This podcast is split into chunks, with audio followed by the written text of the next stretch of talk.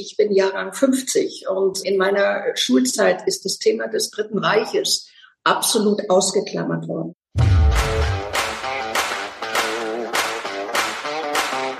All You Can Stream, dein Navigator durch die Streaming-Welt. Hi, ich bin Micha. Und ich bin Melanie. Als Redakteure von TV Digital und Streaming interviewen wir Stars aus dem In- und Ausland. Und besuchen regelmäßig aktuelle Dreharbeiten. Hier verraten wir euch, welche Streaming-Neustart sich wirklich lohnt.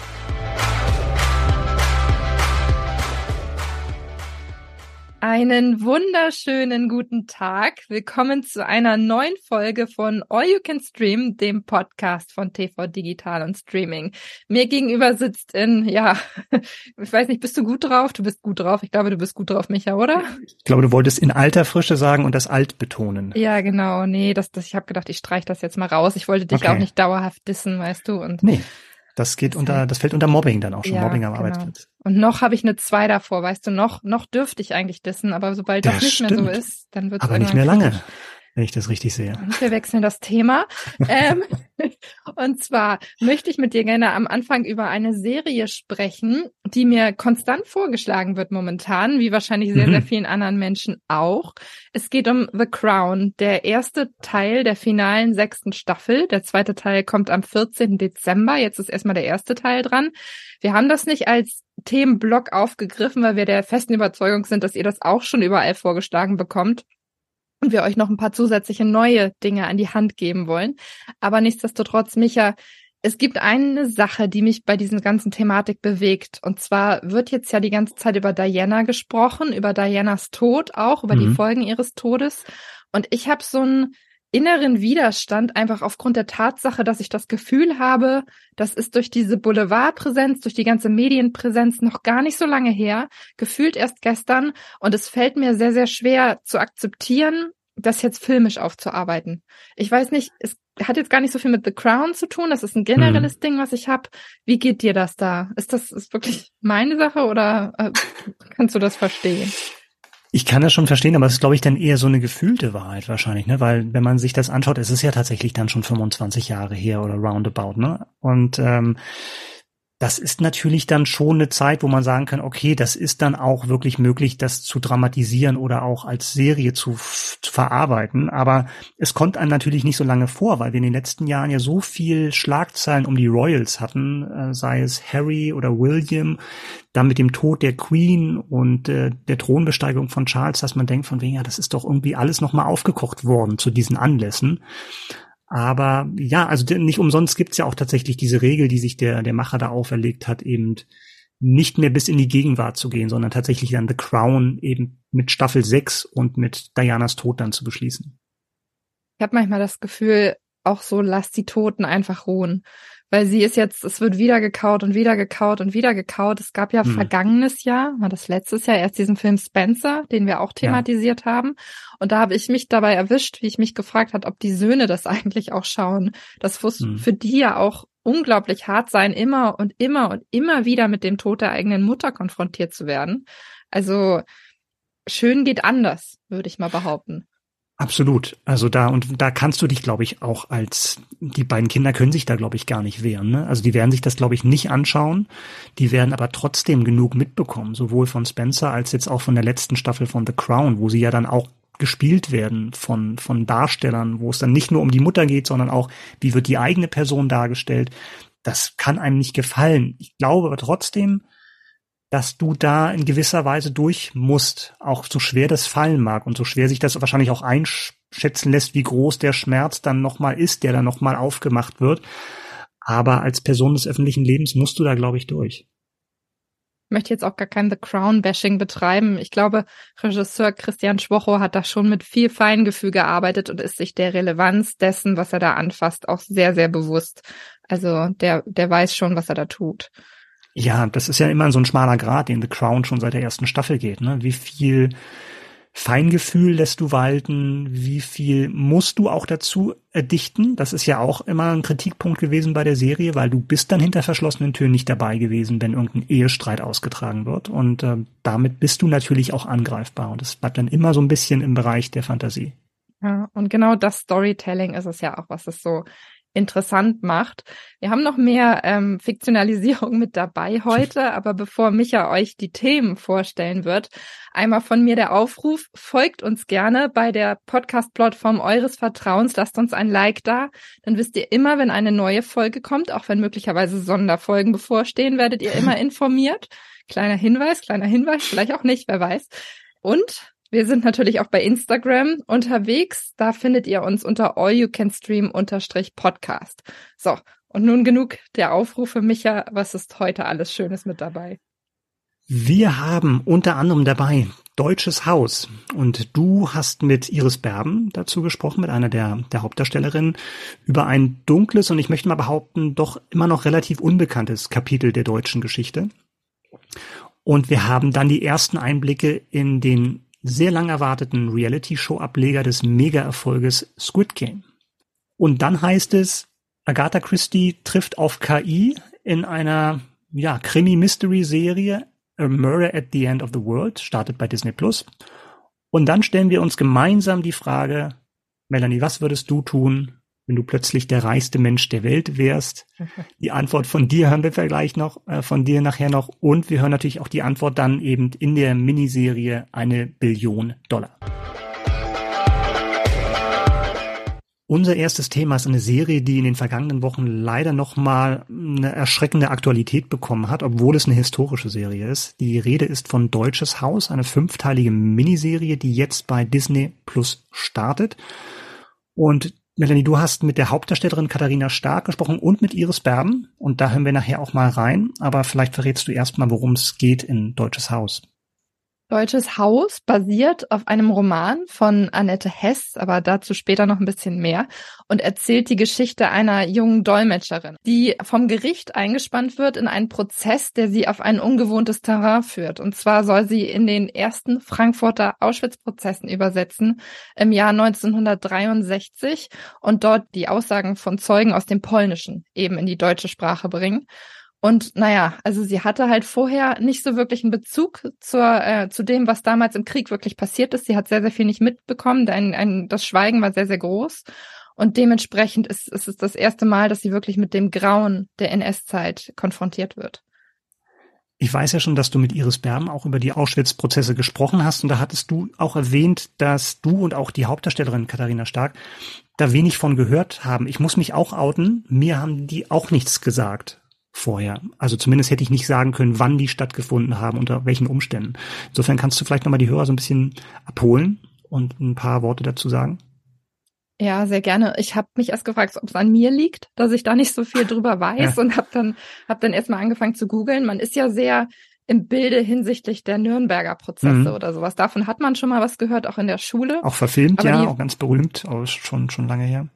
Genau. Ähm, die Frankfurter Auschwitz-Prozesse, das sind so die ersten Prozesse gewesen, wo in Deutschland wirklich die Leute, die damals in Auschwitz Grauen begangen haben, vor Gericht gebracht wurden. Ganz, ganz wichtig. Da hat man versucht, wirklich das Schweigen zu brechen und sie zur Rechenschaft zu ziehen für das, was damals getan wurde. Und dementsprechend ist das so ein Moment gewesen, wo ganz viele Menschen in Deutschland eben auch angefangen haben, darüber zu reden, was passiert ist und damit angefangen haben, sich wirklich mit den Gräueltaten der Nazis in diesem Konzentrationslager in Polen auseinanderzusetzen. Ich muss ja zugeben, ich bin ein bisschen gestolpert über den Titel Deutsches Haus. Was verbirgt sich denn dahinter? Deutsches Haus ist der Name der Kneipe der Eltern von Katharina Stark, Schrägstrich der ähm, Dolmetscherin. Okay, das ist dann also einer der Schauplätze der dann Exakt, auch immer wieder eine Rolle spielt. Genau. Katharina Stark und Iris Berben haben wir jetzt gerade schon erwähnt. Und wen gibt's noch so zu sehen? Ja, es ist ein ganz großartiger Cast, den die Filmemacher da wirklich zusammenbekommen haben. Du hast die beiden schon genannt, dann haben wir darüber hinaus noch zum Beispiel Heiner Lauterbach, der eben auf der Anklagebank sitzt. Dann ist zum Beispiel Hans-Jochen Wagner mit dabei als ein mhm. Elternpart von Katharina Stark. Anke Engelke spielt die Mutter. Sabine Tabrea ist mit dabei. Alice Dwyer ist mit dabei. Also ganz, ganz viele deutsche TV- und Kinostars entdecken wir wirklich in dieser Verfilmung. Ich finde tatsächlich auch spannend dann die Entstehungsgeschichte. Du hattest schon erwähnt, basiert auf dem Roman von Annette Hess und die jetzt dann auch sehr stark involviert war in der Serie.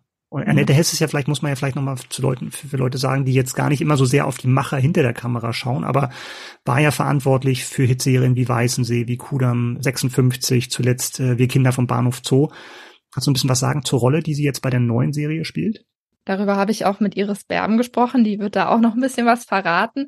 Aber ich kann schon mal sagen, Deutsches Haus war der erste Roman, den Annette Hess wirklich geschrieben hat. Das davor waren alles Drehbücher, schon den Sachen, die du gerade schon genannt hast, unter anderem. Das heißt, sie hat auf jeden Fall schon mal ein Händchen fürs Historische gehabt. Da hat sie sich sehr intensiv mit, mit auseinandergesetzt und jetzt eben mit der Thematik der Aufklärung zu dieser Zeit. Das umfasste ja drei Prozesse. In dem Fall ist es jetzt der erste, der aufgegriffen wird. Und genau, sie hat dann eben zum Beispiel mit Katharina Stark, das hat die mir im Interview erzählt, vor Drehbeginn, das wurde ja in Polen gedreht, haben die sich zusammengesetzt und sind dann wirklich noch durch die Stadt gelaufen, haben sich intensiv mit der Rolle beschäftigt und haben darüber gesprochen, wie diese wirklich junge Darstellerin, die ja auch eins ihrer ersten Projekte damit jetzt ins Leben mhm. gebracht hat, das spielen sollte.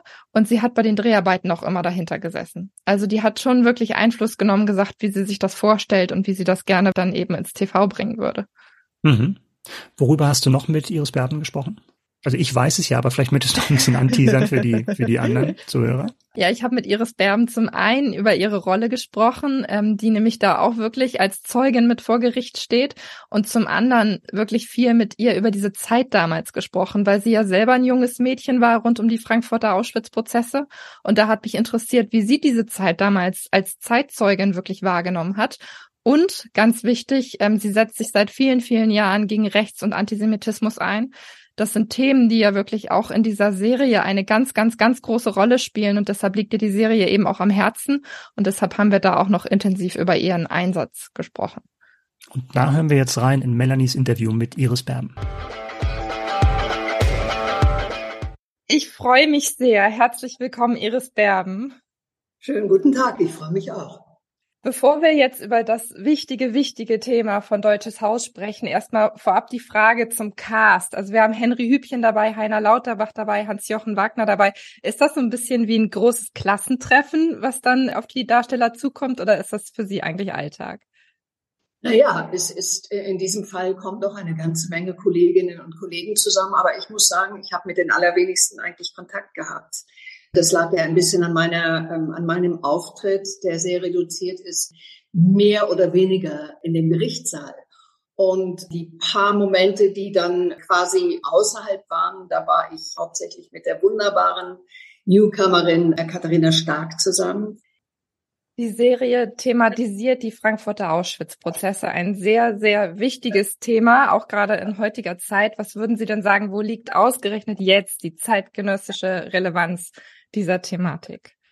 Gut, wenn wir jetzt in die Welt schauen, wenn wir jetzt uns Zahlen anschauen, Tendenzen von äh, steigendem Antisemitismus, wenn wir sehen, was politisch auch gerade um uns herum wirklich brennt, dann weiß man, warum dieses Thema einfach auch nie zu Ende oder zu einem Ende kommen wird. Leider, als ich äh, in den 60er Jahren mich mit diesem Thema konfrontiert fühlte oder es mir selber geholt habe, weil es in meiner Schulzeit einfach nicht vorhanden war, hätte ich nie gedacht, dass wir uns so intensiv nochmal mit der Thematik des Antisemitismus beschäftigen müssen.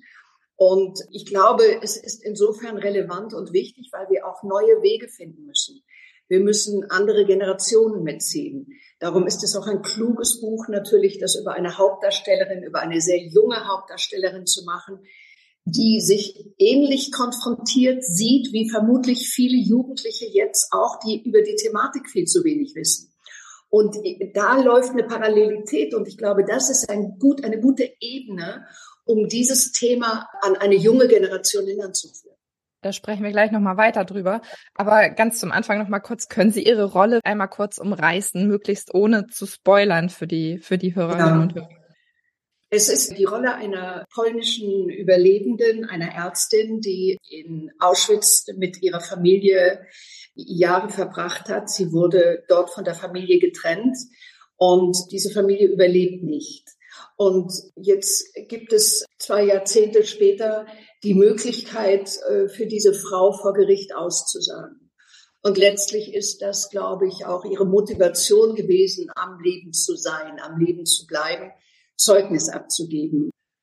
Ich hatte ein Interview mit Katharina Stark und ihr ging es ein bisschen wie mir, als wir über die Frankfurter Auschwitz-Prozesse gesprochen haben, weil ich habe das Gefühl, dass wir in der Schule das Thema gänzlich haben fallen lassen. Man erinnert sich an die Nürnberger Prozesse, aber nicht an die Auschwitz-Prozesse. Das ging ihr genauso wie mir. Und jetzt wollte ich mal nachfragen, wie haben Sie das damals wahrgenommen zu der Zeit, als es tatsächlich stattgefunden hat? Wurde es thematisiert, wurde es nicht thematisiert? Ist es an Sie herangetragen worden und wie wurde es an Sie herangetragen? Ich bin Jahrgang 50 und in meiner Schulzeit ist das Thema des Dritten Reiches absolut ausgeklammert worden. Man muss dazu wissen, dass teilweise die Lehrkräfte, von denen wir unterrichtet worden sind, natürlich Lehrkräfte gewesen aus der Zeit. Ähm, man hat ja über Jahre hinweg erstmal versucht, Wiederaufbau zu betreiben. Man hat überhaupt die moralische Schuld und auch die, die, die, die wahrhaftige Schuld wurde irgendwie weggedrückt.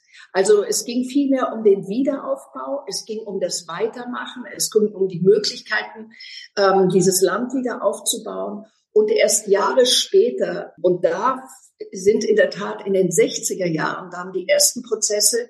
Auch da bin ich ein junges Mädchen noch, 63. Ich bin äh, 13 Jahre alt. Aber auch das wurde nicht thematisiert in der Schule. Also ähnlich wie Ihnen ist es mir eigentlich als junge Schülerin gegangen, dass ich viel später erst von diesen Auschwitz-Prozessen gehört habe und ähm, habe mich auch aufgrund dieses Romans von der Annette Hess viel mehr nochmal in diese Thematik hineingebegeben, weil ich gesagt habe, das ist fast ein zweites Mal, dass man außen vor gehalten wurde als, als, als junger Mensch. Es wurde nicht an einem angetragen, außer man selber hat in irgendeiner Weise irgendwo andocken können und Fragen stellen können. Jetzt haben Sie Annette Hess schon angesprochen. Haben Sie während der Dreharbeiten was miteinander zu tun gehabt oder im Vorfeld? Wie lief da die Zusammenarbeit ab? Einmal kannte ich Annette Hess natürlich vorher schon. Sie hatte mir auch, bevor dieser Roman überhaupt veröffentlicht wurde, bereits das Manuskript gegeben. Sie weiß, dass das ein Thema ist oder sie wusste, dass das ein Thema ist, mit dem ich mich über viele Jahrzehnte auch immer wieder befasse. Und da waren wir uns äh, auch in Gesprächen immer schon mal wieder begegnet, wie wichtig es ist, Wege einfach zu finden, das, diesen, diesen Staffelstab des Wissens weiterzutragen. Sie gab mir diesen Roman zu lesen und ich war wirklich, also es ist so schwer zu sagen, begeistert, weil die Thematik äh, lädt nicht dazu ein zu sagen begeistert, aber ich war natürlich begeistert, dass sie es in dieser Weise aufgenommen hat und beschrieben hat. Und dann kam irgendwann die Anfrage, ob ich dabei sein möchte. Und äh, die Rolle, von der sie mir erzählte, das war sowohl äh, Annette Hess als auch die Produzentin Sabine Demat, ist eigentlich die Rolle eines Mannes gewesen. Es war ein polnischer Jude tatsächlich in dem Roman und es wurde umgeschrieben mit der Bitte, ob ich diese Rolle übernehmen könnte ja, so ist, so ist unsere Zusammenarbeit entstanden. Und während der Dreharbeiten ist Annette Hess da gewesen. Wir hatten zwei wunderbare junge Regisseurinnen, von denen ich auch sagen muss, wie wichtig sie äh, und wie sehr sie sich in diese, in diese Arbeit hineingesetzt haben auch.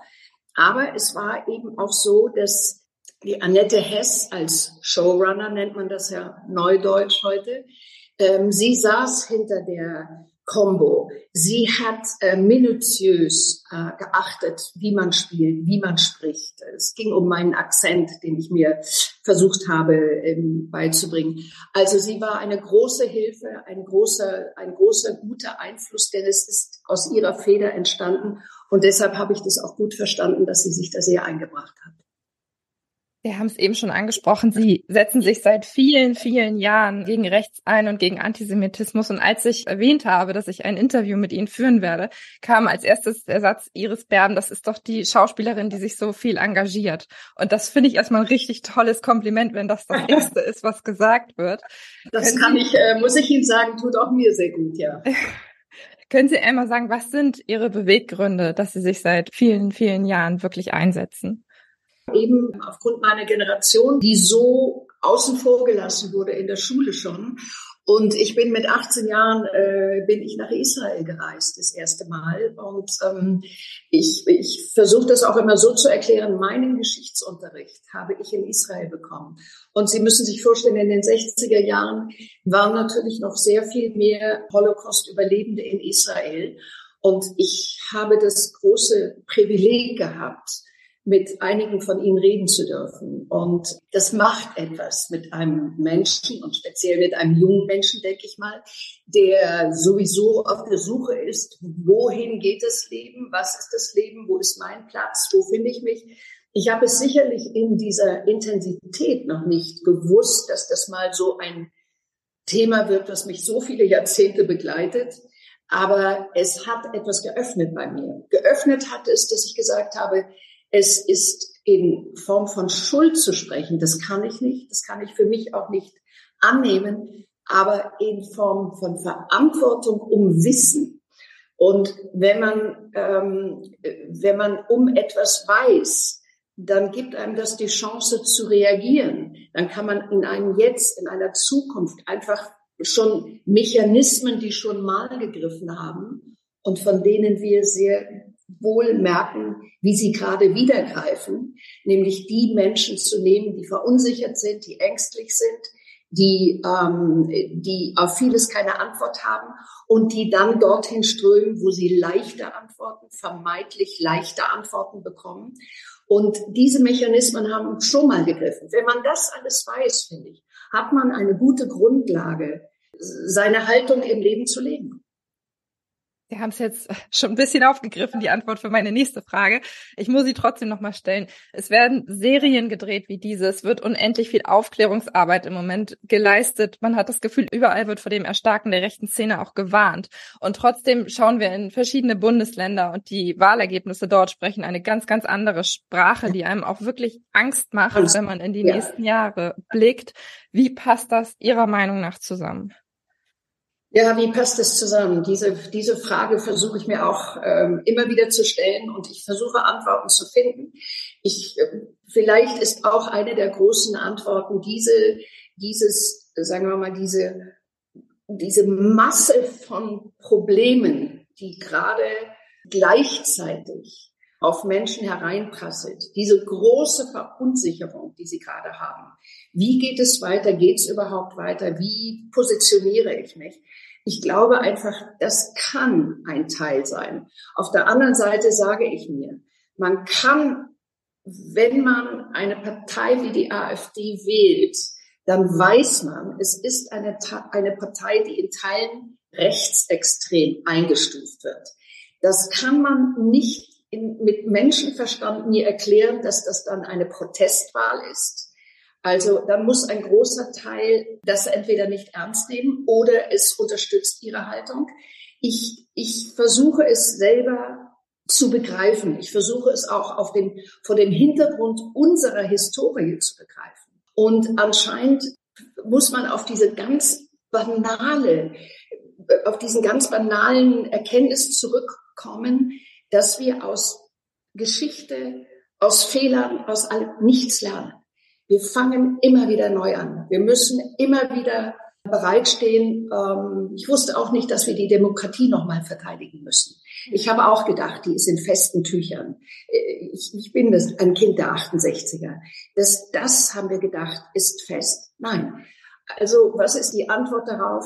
Immer wieder es einfordern, immer wieder als Gesellschaft sich versichern. Und ich glaube übrigens, dass die deutsche Gesellschaft auch stark ist. Und ich glaube auch, dass wir alle ähm, Möglichkeiten haben, diese, diese gemeinsame Kraft aufzubringen. A, die Schwierigkeiten, die gerade über uns hereinbrechen, in irgendeiner Form. Ich, ich, Sie sehen, ich, ich ringe selber um, um um Worte, weil ich auch überfordert bin. Na klar bin ich auch überfordert. Und wenn wir gerade sehen, was in Israel äh, passiert, äh, wo ich äh, viele Jahre meines Lebens immer wieder verbracht habe und verbringe, es ist schmerzhaft, es ist ein schmerzhafter Moment, wie viel ähm, wir aushalten müssen.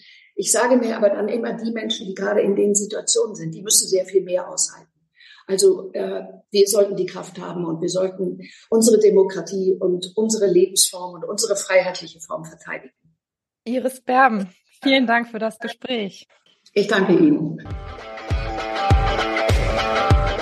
Netflix feiert gefühlt regelmäßig eigene Rekorde hat aber mhm. vor geraumer Zeit mit einer Serie wirklich einen Rekord geknackt. Und zwar ist es die derzeit beste, erfolgreichste, ne, beste ist gefragt, aber auf jeden Fall die erfolgreichste Serie, mhm. die Netflix jemals veröffentlicht hat. Wir sprechen über Squid Game.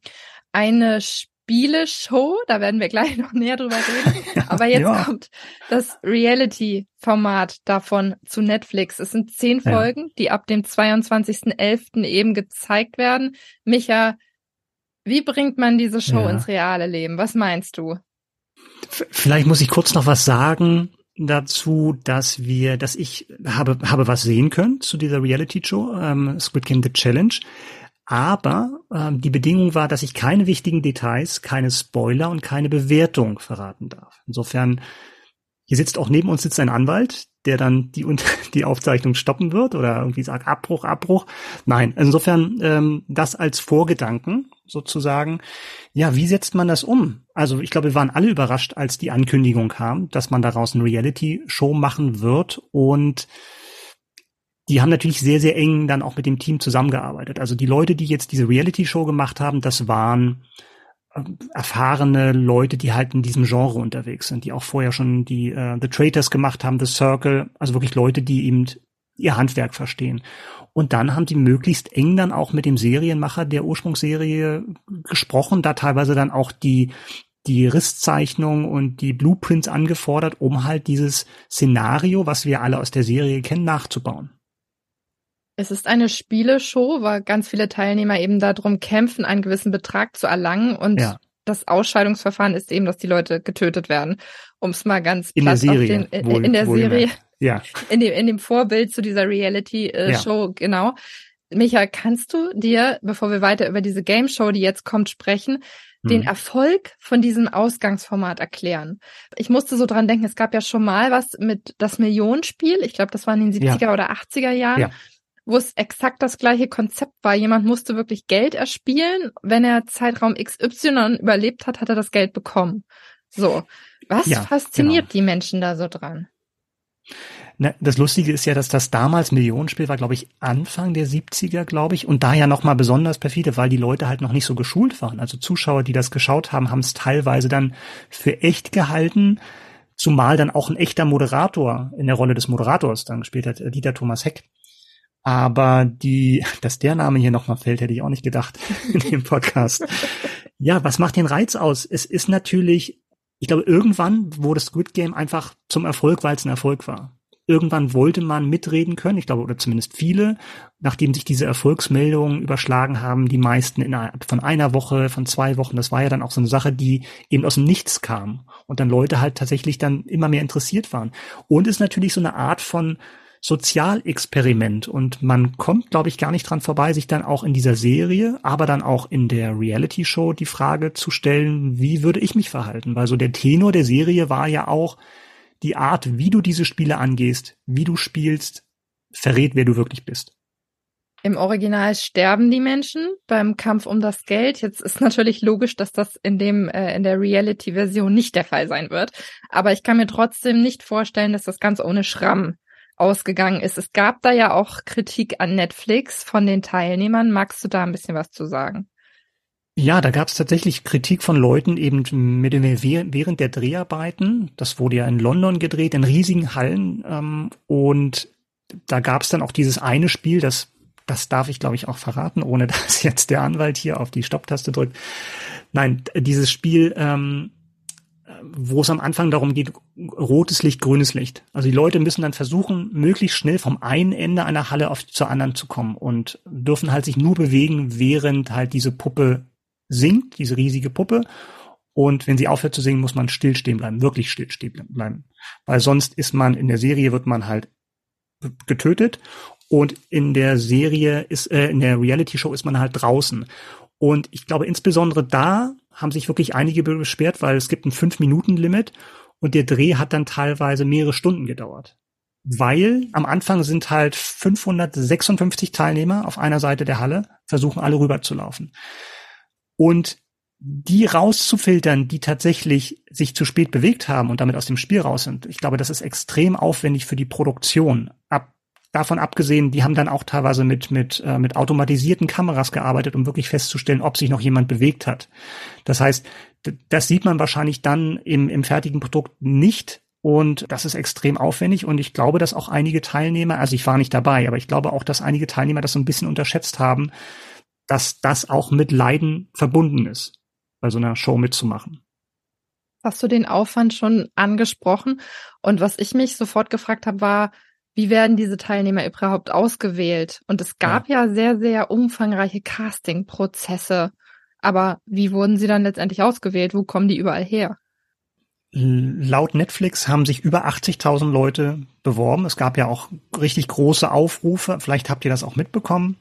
Und letztendlich wurden die dann zusammengedampft auf ähm, 456, die am, beim ersten Spiel teilnehmen. Wonach wurden die ausgewählt? Also klar, man sucht dann bei solchen Reality-Formaten natürlich schon nach, nach schillernden Persönlichkeiten, die halt so aus der Masse stechen. Aber ich glaube, wenn du nur solche Leute hast, dann wird's auch schwierig. Also ich glaube, dann hängt es tatsächlich auch von der Mischung ab, was es wirklich schwierig macht. Und da muss man wirklich mal sagen, Netflix hat ja den Nachteil bei dieser Reality-Show, den der Serienmacher in Korea nicht hatte, weil der wusste, wer seine Hauptfiguren waren.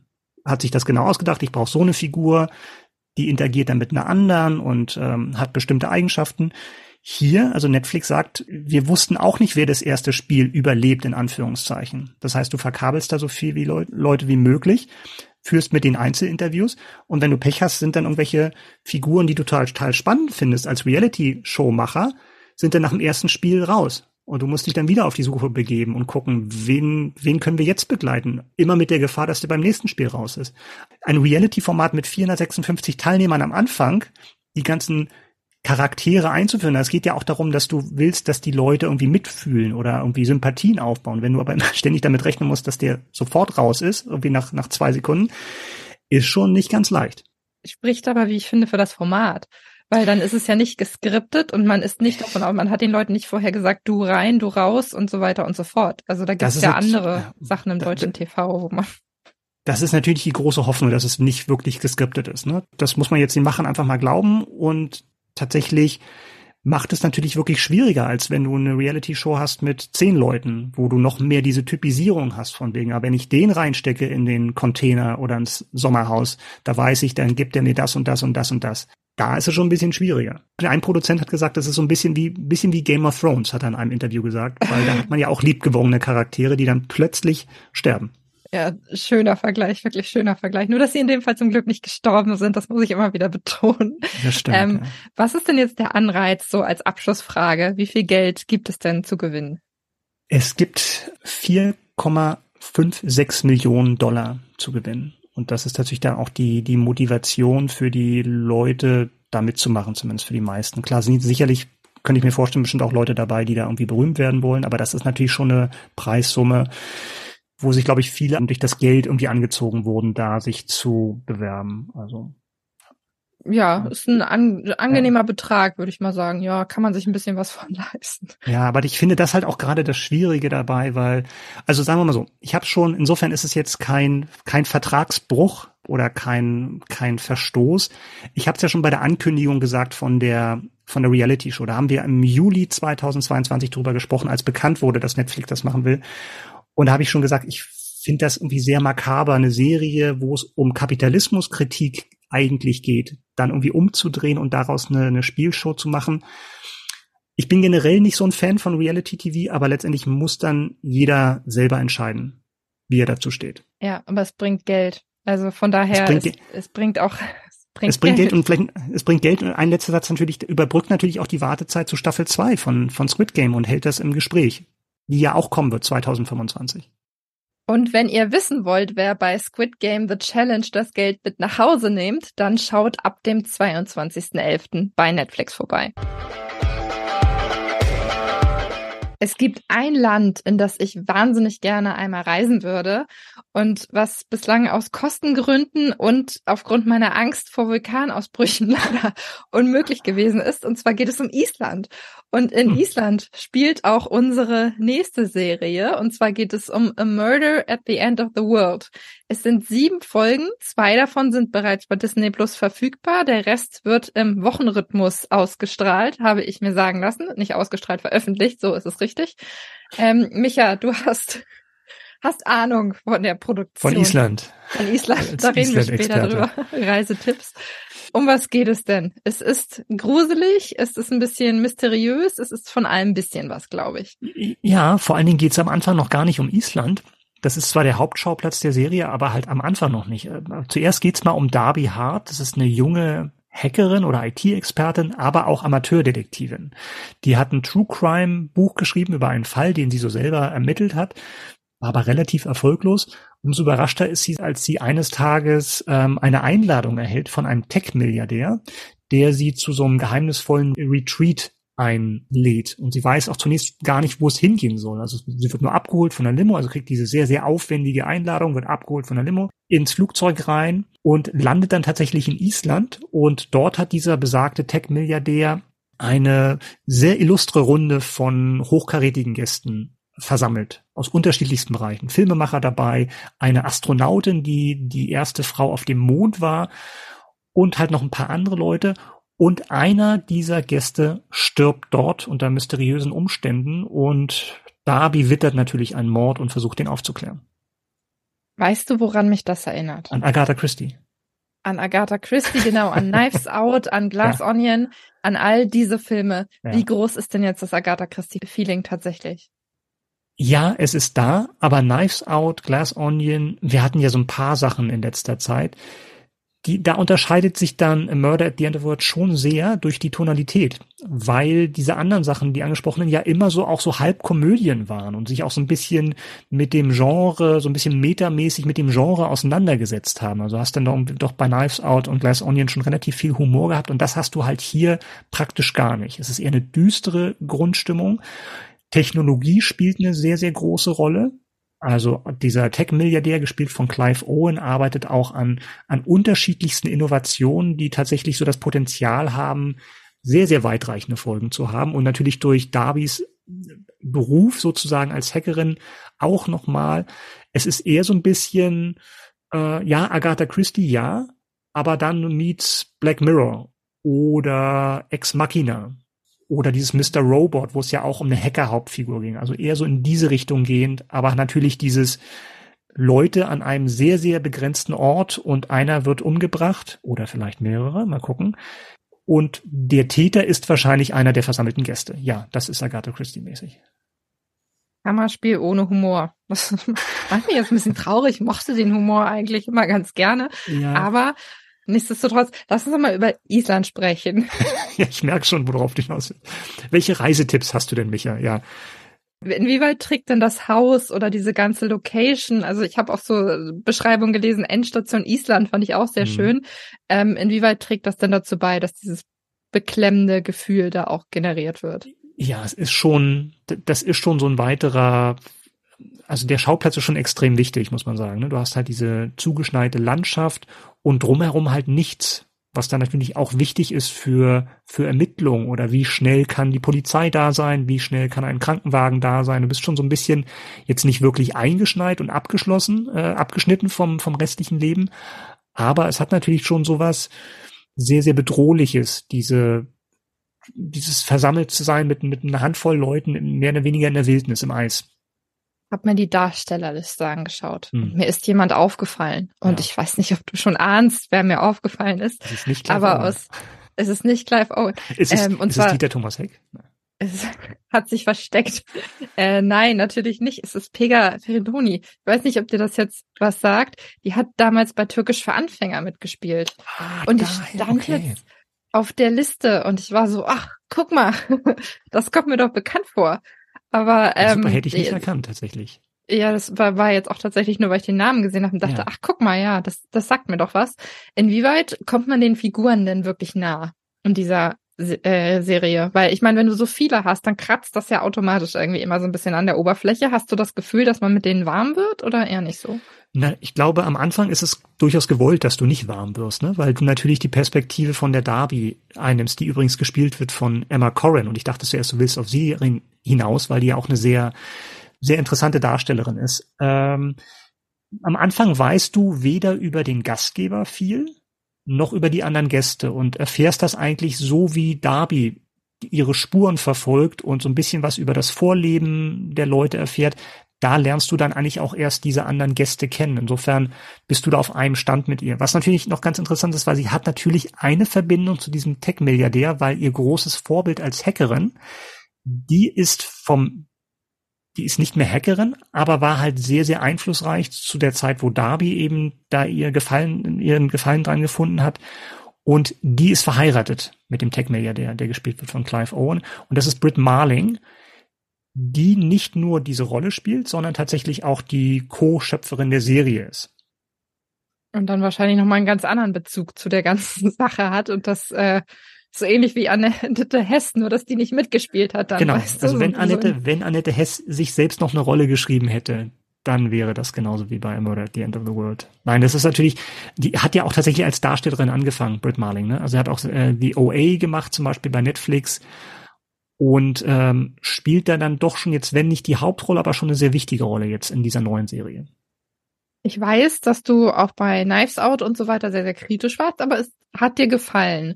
Jetzt würde ich dein kritisches Auge doch mal auf diese Produktion richten. Inwieweit würdest du denn sagen, hat's dir gefallen, würdest du dranbleiben oder eher nicht? Die Pilotfolge ist super. Also das macht sie wirklich richtig, richtig geschickt. Und das ist jetzt kein vergiftetes Lob, weil wir, das muss man vielleicht auch noch dazu zu sagen, weil das auch auf verschiedenen Zeitebenen spielt. Also man hat diese Gegenwart und dann erfährst du aber auch immer sehr, sehr geschickt eingewoben, wie Darby diesen Fall, den sie dann in einem Buch verarbeitet hat mit ihrem damaligen Partner, wie das dann im Zusammenhang miteinander steht. Also man wird super reingezogen, weil auch diese Einladung sehr, sehr mysteriös ist, was natürlich auch wieder so eine klassische Murder-Mystery-Sache ist, so ein Element ist, dass du so eine mysteriöse Einladung erhältst und dann halt in so zu einem Ort kommst, wo du niemanden kennst. Und dann ist es vom Erzähltempo, lässt es für mich ein bisschen nach. Es ist trotzdem noch immer noch spannend, aber das Tempo vom Anfang wird nicht ganz eingehalten. Aber was natürlich immer noch toll ist, ist diese Atmosphäre, die die Serie schafft. Weil du hast halt nicht nur diese, diese Urgewalt dieser isländischen Landschaft, sondern du hast auch nochmal so einen sehr atmosphärischen Soundtrack, der teilweise dann wirklich so sehr sphärisch ist, teilweise eher mit Klängen arbeitet als mit Melodien. Also du bist schon wirklich in so einer, in so einer bestimmten Stimmung drin. Also das passt dann tatsächlich zum, zum Ende der Welt, der auch im Titel genannt wird. A Murder at the End of the World ist bei Disney Plus verfügbar. Mit sage und schreibe 230 Milliarden Dollar ist Elon Musk der reichste Mensch der Welt. Aber jetzt wird er überholt, zumindest wenn es nach der Handlung unserer nächsten Serie geht, die da heißt eine Billion Dollar. Startet bei Paramount Plus am 23.11. eine Billion Dollar. Melanie, worum geht's? Außer um den Geldbetrag der Geldbetrag spielt eine ganz große Rolle, so viel kann ich schon ah, mal verraten. Ich hab's geahnt, ich hab's geahnt. Genau, im Vordergrund steht ein Berliner Fahrradkurier, ein junger Mann mit dem Namen John, der relativ, also mittellos ist, kann man fast sagen, relativ feierwütig und von einem Tag auf den anderen eine Billion Dollar erbt. Und zwar geht es um ein Vermögen, was über 500 Jahre hinweg angelegt wurde, wo verschiedene Erben eben in Frage kamen. Und er ist jetzt derjenige, der dieses Geld wirklich bekommt, womit er selber auch ein bisschen überfordert ist. Aber das Besondere an der ganzen Sache ist, dass an dieses Geld eben auch eine gewisse Erwartung geknüpft ist. Und zwar geht damit die Prophezeiung anher, dass John der Menschheit ihre verlorene Zukunft zurückgeben soll, also etwas für die Menschheit tun soll, damit es ihr in Angesicht von Klimawandel, Umweltverschmutzung, diesem ganzen Finanzkapitalismus-Problem, so ist das Wort richtig, eben auch besser geht. Also ein junger Mann, eine Menge Geld und eine ganz, ganz große Herausforderung. Und wie schlägt er sich da? Also wie so der erste Impuls kann ich mir vorstellen, erstmal Party machen. Ja, so, So ungefähr. Kann man sich so fragen, wie reagiert so ein Mitte-20-Jähriger, der auf einmal so wahnsinnig viel Geld bekommt, während er vorher gar nichts hatte. Jetzt müsste ähm, man Mitte-20-Jährige kennen, ne? Wenn ja, den Mund. Wie gesagt, wir wechseln das Thema. Nee, es ist sehr viel Überforderung, die da natürlich mit einhergeht, ne? Also du hast dann plötzlich, auf einmal hast du gar nichts und einmal, auf einmal hast du ganz viel und dann mhm. ist, dann, was mache ich damit? Inwieweit werde ich dem gerecht? Und Inwieweit spielt vielleicht auch meine eigene Erwartung da irgendwie eine Rolle? Was wollte ich schon immer mal haben? Was könnte ich mit dem Geld jetzt machen? Und was macht das halt auch mit meinem Umfeld? Weil beispielsweise sein okay. Bruder führt ein ganz normales Leben und in dem Moment, wo bekannt wird, dass da jetzt wirklich so viel Geld im Spiel ist, ist natürlich auch das Leben des Bruders in gewisser Weise eingeschränkt. Das heißt, das geht dann auch durch die Medien. Also dass jetzt nicht, dass er ins, insgeheim benachrichtigt wird, sondern die geben eine Pressemitteilung raus sozusagen. Klar, also es, erst ist es insgeheim und dann geht's irgendwann ja. auch durch die Medien. Und so okay. viel Geld ist natürlich auch immer eine Gefährdung für das eigene Dasein. Also klar, wenn du so viel Geld hast, ist natürlich, wird jemand entführt, wird was mit ihm gemacht. Er hat natürlich mhm. auch jede Menge Gegner, die da jetzt eine Rolle spielen und die vielleicht auch ihren eigenen Profit aus dem Geld eben ziehen wollen. Kannst du dazu was sagen zu den Gegnern oder wäre das schon so Spoiler, Spoiler Territory? ist ein bisschen Spoiler. Also man kann, man kann ja ein bisschen was dazu sagen, welche Charaktere noch eine Rolle spielen. Versuche, oh ja. dass es uns auf diesem dann Wege. Man, dann entscheide ich, ob das jetzt jemand ist, der da Böses plant oder nicht. Lass es uns so probieren. Also sein Bruder ist zum Beispiel dabei, der eben eine eigene Familie hat, der auch ein kleines Kind hat und der eigentlich verdächtig. gar nicht unbedingt Total was mit dem Geld zu tun haben möchte. Ja, definitiv verdächtig. Ähm, und dann haben wir Oliver Masucci mit dabei, auf den ich gewartet habe, weil ich wusste, dass er mitspielt, habe ich darauf ja. gewartet, dass er endlich auftaucht.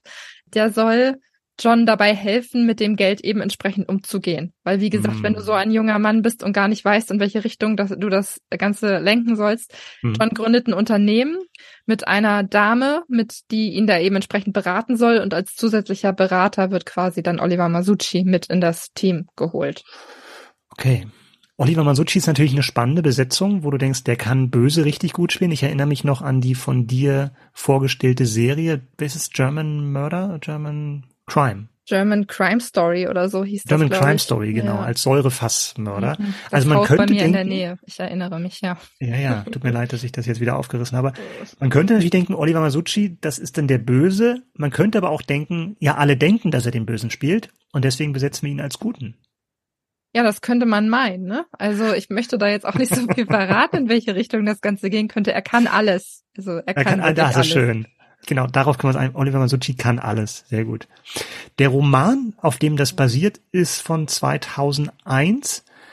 Das haben wir ja auch schon beim Schwarm festgestellt. Wenn dann irgendwie mehr als zehn Jahre dazu äh, zwischen Verfilmung und Roman liegen, dass man da doch noch mal ran muss und vielleicht dann doch das ein oder andere verändern muss ich, also ich weiß nicht, ob du den Roman gelesen hast, aber kannst du ein bisschen was dazu sagen, inwieweit das aktualisiert werden musste, verändert werden konnte, durfte?